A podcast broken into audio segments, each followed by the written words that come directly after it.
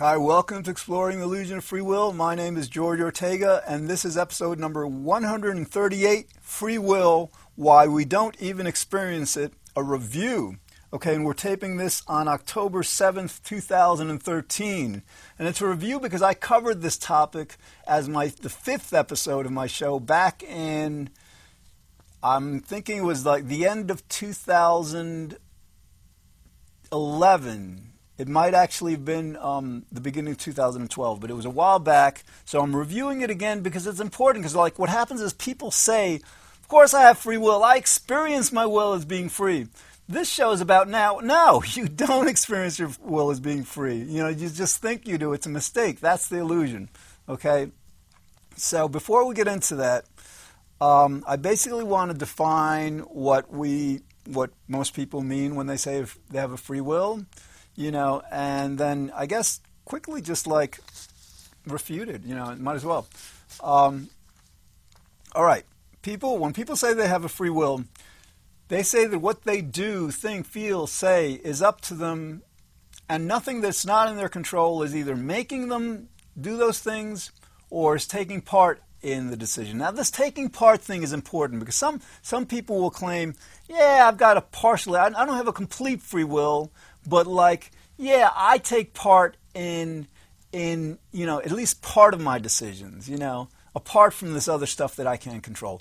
I'm going to demonstrate right now how that we don't even you know that's not really free will. Okay, for example, like let's say let my right hand is our conscious mind. Okay, the right hand decides I'm going to lift these papers. Okay, and I'm going to do it of my free will. Now, for this example, you know the right hand is saying it's doing it completely on its own, okay? Of its own free will, okay?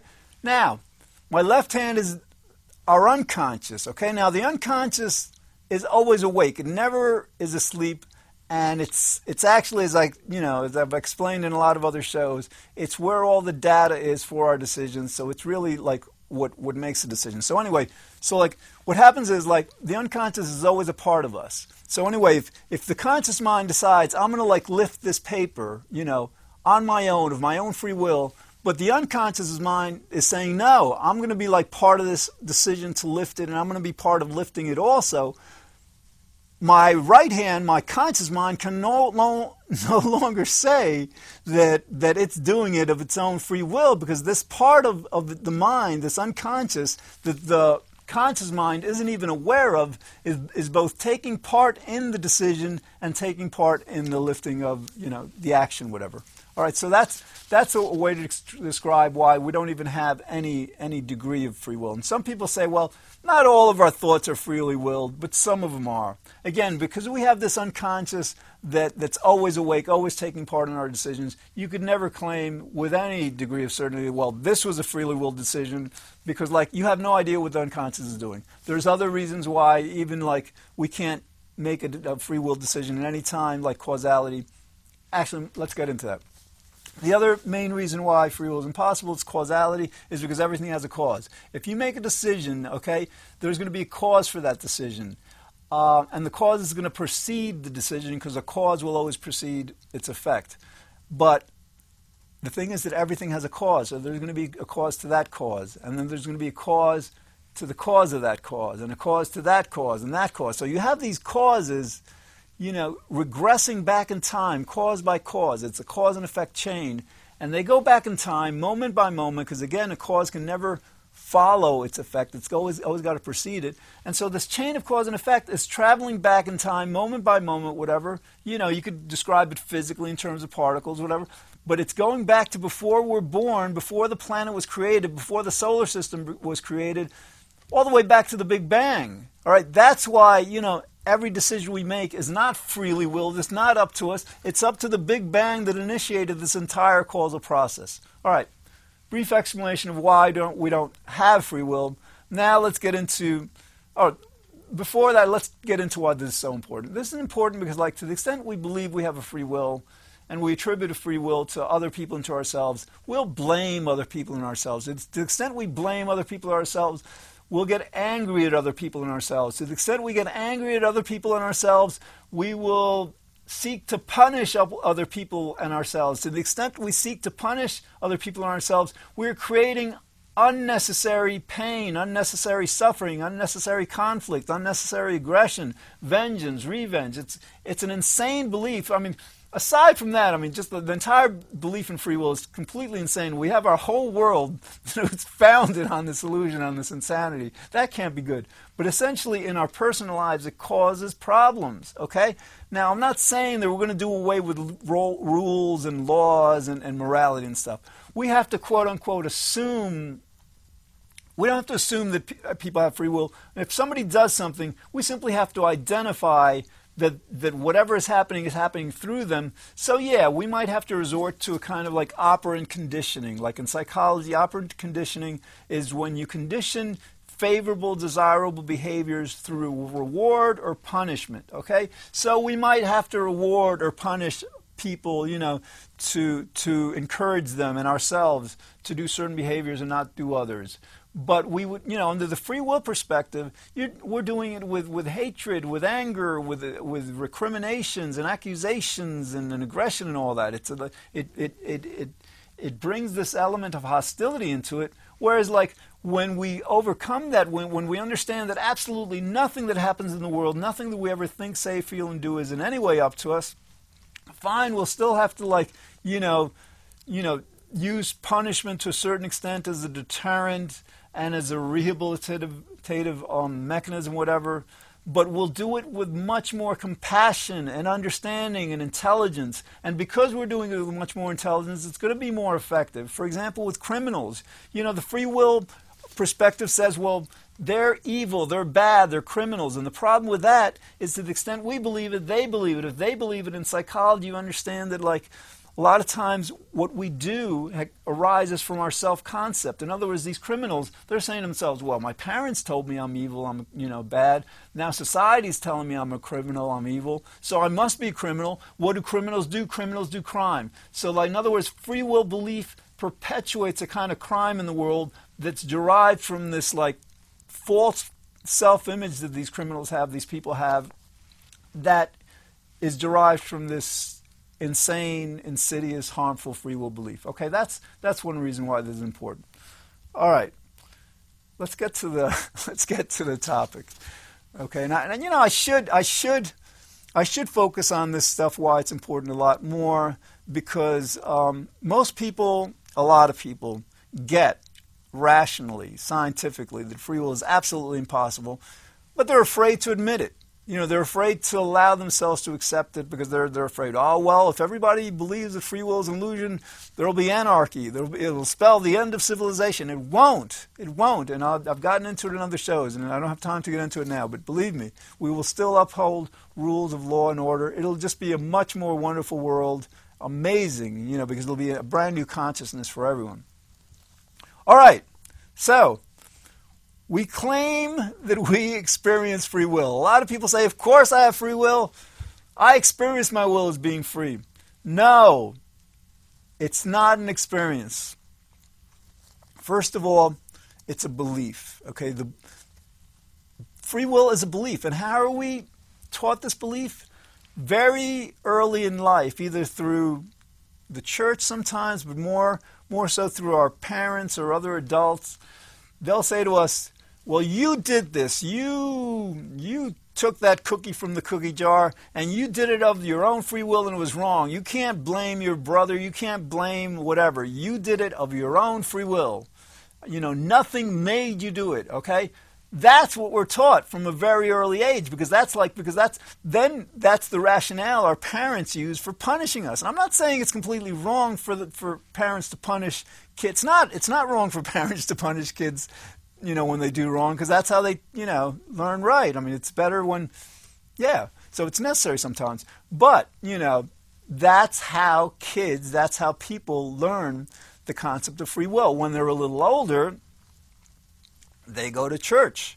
They go to church, and free will, which actually, incidentally, isn't even in the Bible. You know, the term wasn't coined until about 380 AD, and it wasn't adopted by the church until about 500 AD as a, as a, as a principle. But like, but nowadays the church tells you, of course you have free will, because like, you know, because if you didn't have a free will, God couldn't condemn you to eternal suffering for the rest of eternity. you know, God, if you didn't have a free will, you know, there would be no justification for hell. God couldn't, in good conscience, condemn some people, you know, to hell for, for, for the rest of eternity if you didn't have free will. That's the reasoning. People learn that. Okay, what happens is though people learn this, and sometimes these kids are like what six, seven years old. They learn this stuff, and they say, you know, like, well, you know, if you don't believe what the church or you know synagogues or temples or mosques or whatever tell you, your risk is uh, of spending the rest of eternity, which is like trillions and trillions of years. It never stops. It never ends. You know, suffering unbearable sufferings, and like you know, a lot of people have described this hellfires. It's like suffering that's that's extreme and ceaseless.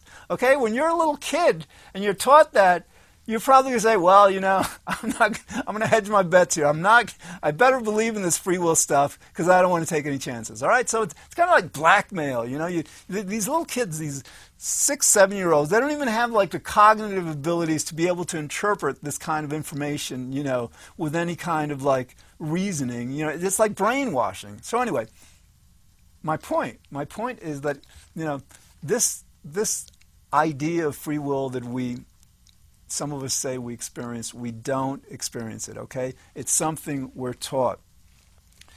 And to the extent we're not taught it, because sometimes, you know, some people will say, well, sure, it might have been something I've, I've been taught, but I could have, like, I could, I could have concluded that, that I have a free will. And that's actually what happens. Sometimes, in other words, people say, well, wait a minute. You know, what I'm thinking it doesn't seem like anything that's that's um, not in my control is making me do something. So it must be my free will. But that's a very very shallow, very cursory um, non-exploration of the topic or, or of the question. Because in other words, like people say, well, you know, I it feels like I have a free will. I am experiencing that I have a free will, so I must have a free will, but they never actually delve into the question because, like, first of all, the question is like, you know, what would your f- will be free of? Okay, are you saying that you concluded that your will is free from your unconscious? Did you make that analysis? Did you make that deduction? You know, like you you you concluded that you have a free will because you concluded that your will is free from the unconscious. Your free your will is not free from the unconscious, all right? Because the unconscious is taking part in every decision you make, as I explained earlier. Did you conclude that your will is free of factors that are outside of your control, like how you were raised, like what language you learned, like where you were born, like when you were born, like whether you're a man or a woman, like, you know, all your genetics and all. You didn't conclude that, all right? So, like, the, the, the, the notion, some people say, well, all right, basically it is a conclusion. You know it's not an experience. It's kind of a conclusion or it's something you're taught. But to the extent that it's a conclusion it's a conclusion based on a lack of consideration. If you consider the, the question with any kind of depth with any kind of analysis you have to conclude rationally logically scientifically that there's absolutely no way you, you have a free will. You can't. So it's, it's a conclusion it's a conclusion based on faulty analysis. Okay. Um, so what happens? What do we do? What do we experience?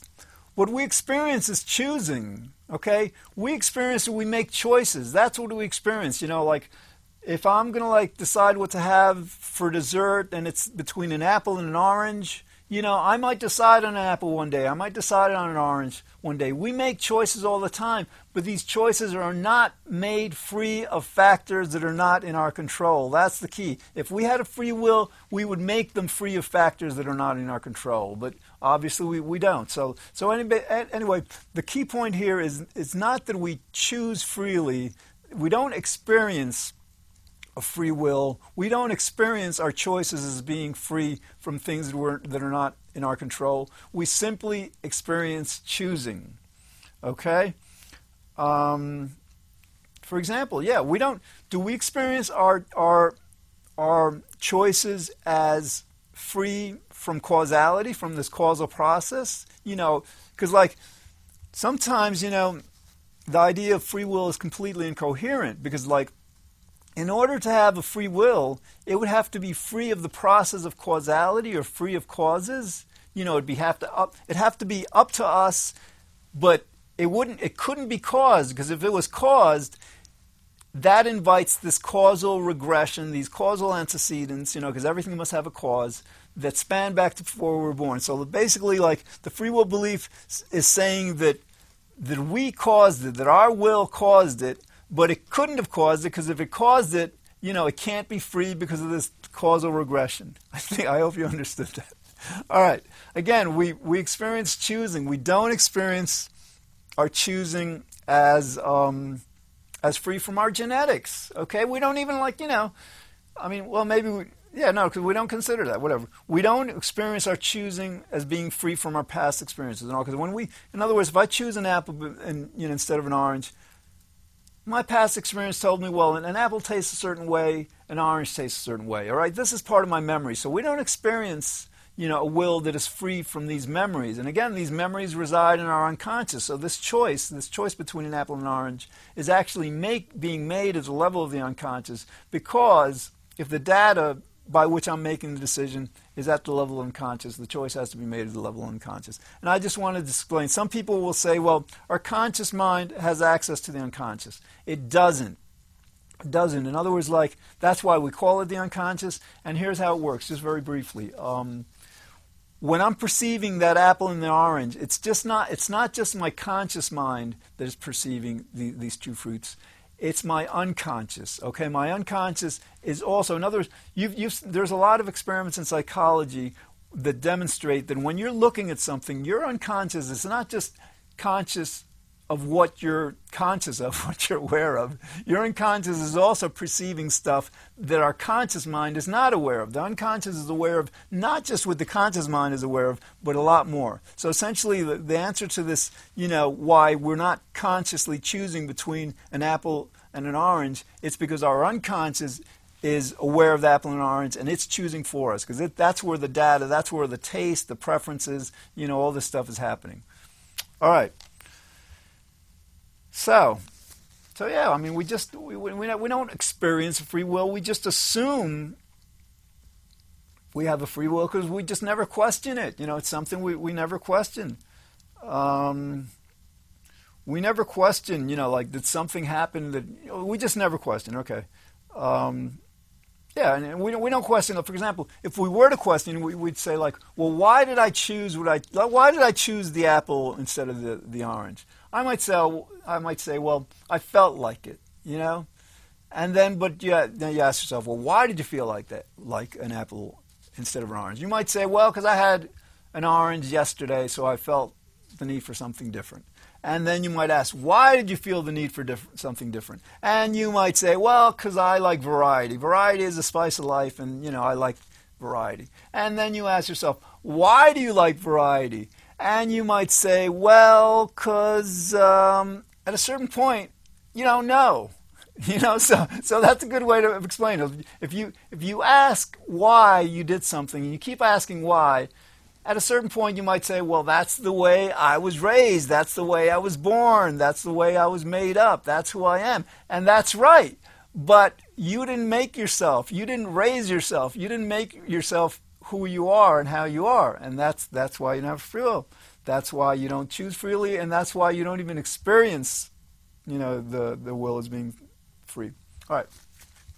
I want to get back to this idea that, you know, free will is, is for the most part, um, a religious concept. And in, Christianity, it's not in the Bible. The Bible sometimes refers to choosing, but for example, as Paul wrote in Romans 7:15, he said, he said, you know, I don't know what's going on here. You know, I want to do what's right, but sometimes I can't. You know, sometimes I do the things that I hate. That's Romans 7:15. So so Paul in Romans is actually explaining that he doesn't have a free will. Now, Romans isn't the only passage. There's other passages in, in different um, books, both the Old Testament and the New, where um, where God is saying, "I choose." You know, I choose what's happening. You know, I'm. You know, the, the what you do is up to me.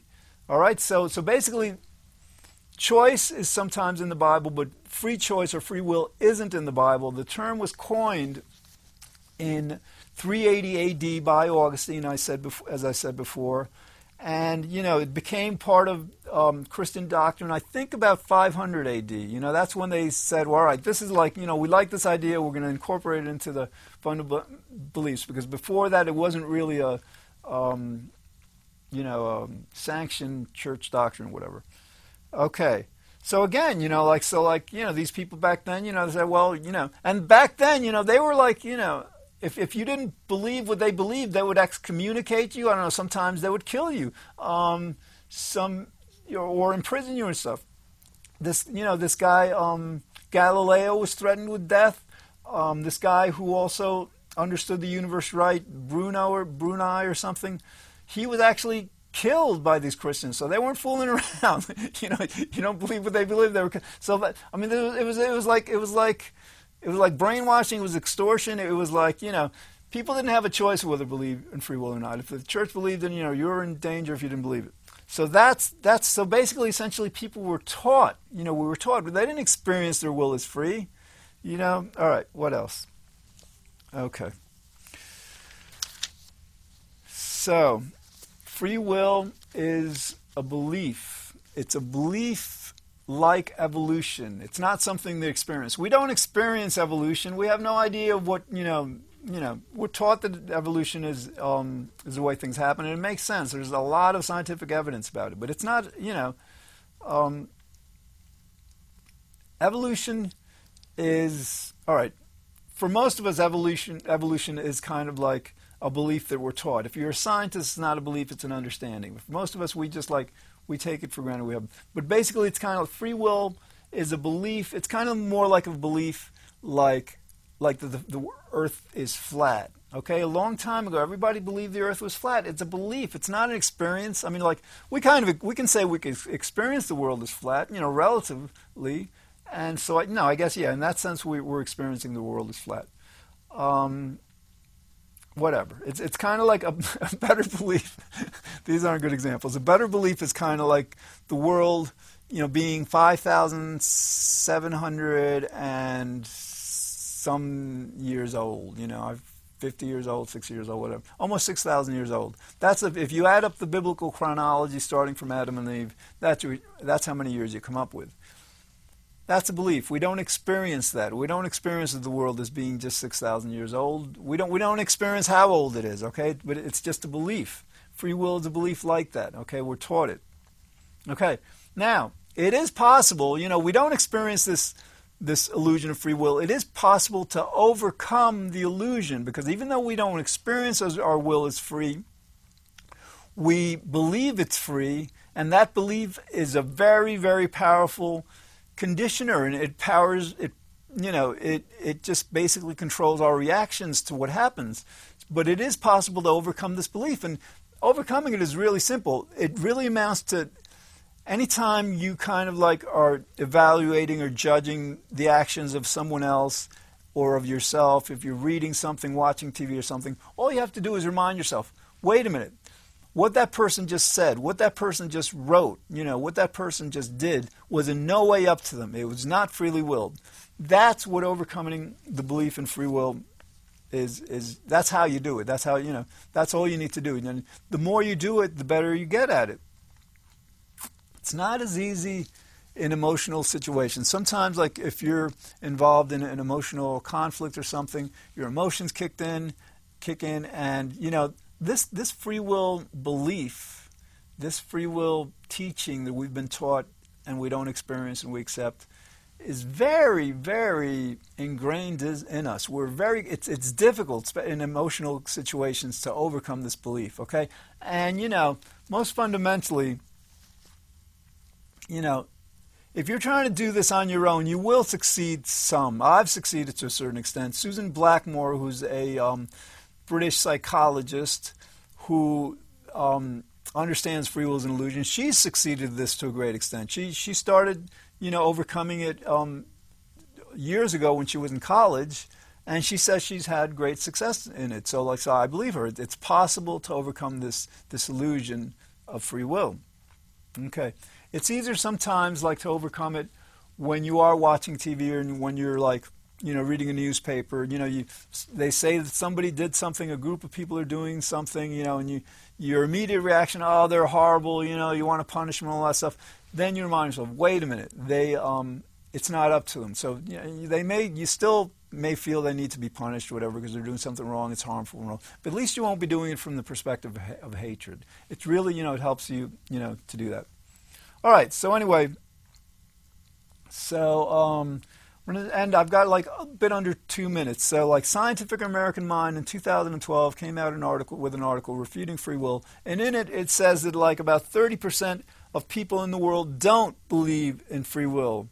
So obviously these 30, and I don't know where they are. I really don't. You know, this it's just a statement they make in that article, Scientific American Mind, okay, 2012.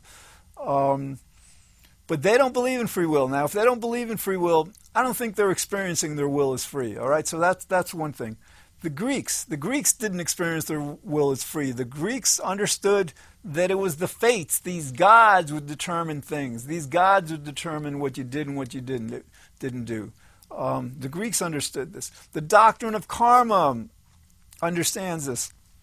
Doctrine of karma understands that like what you're doing in this life is a result of what you did in the last life.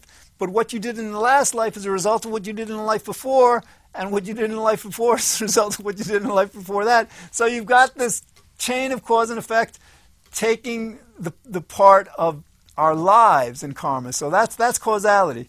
Um, and then finally, Albert Einstein didn't believe he had a free will, and he went on to win the Nobel Prize. So, like, you can do great things in life, not believing in free will. You don't experience it. It's a belief that you've been taught, and it's illusion, and it's wrong.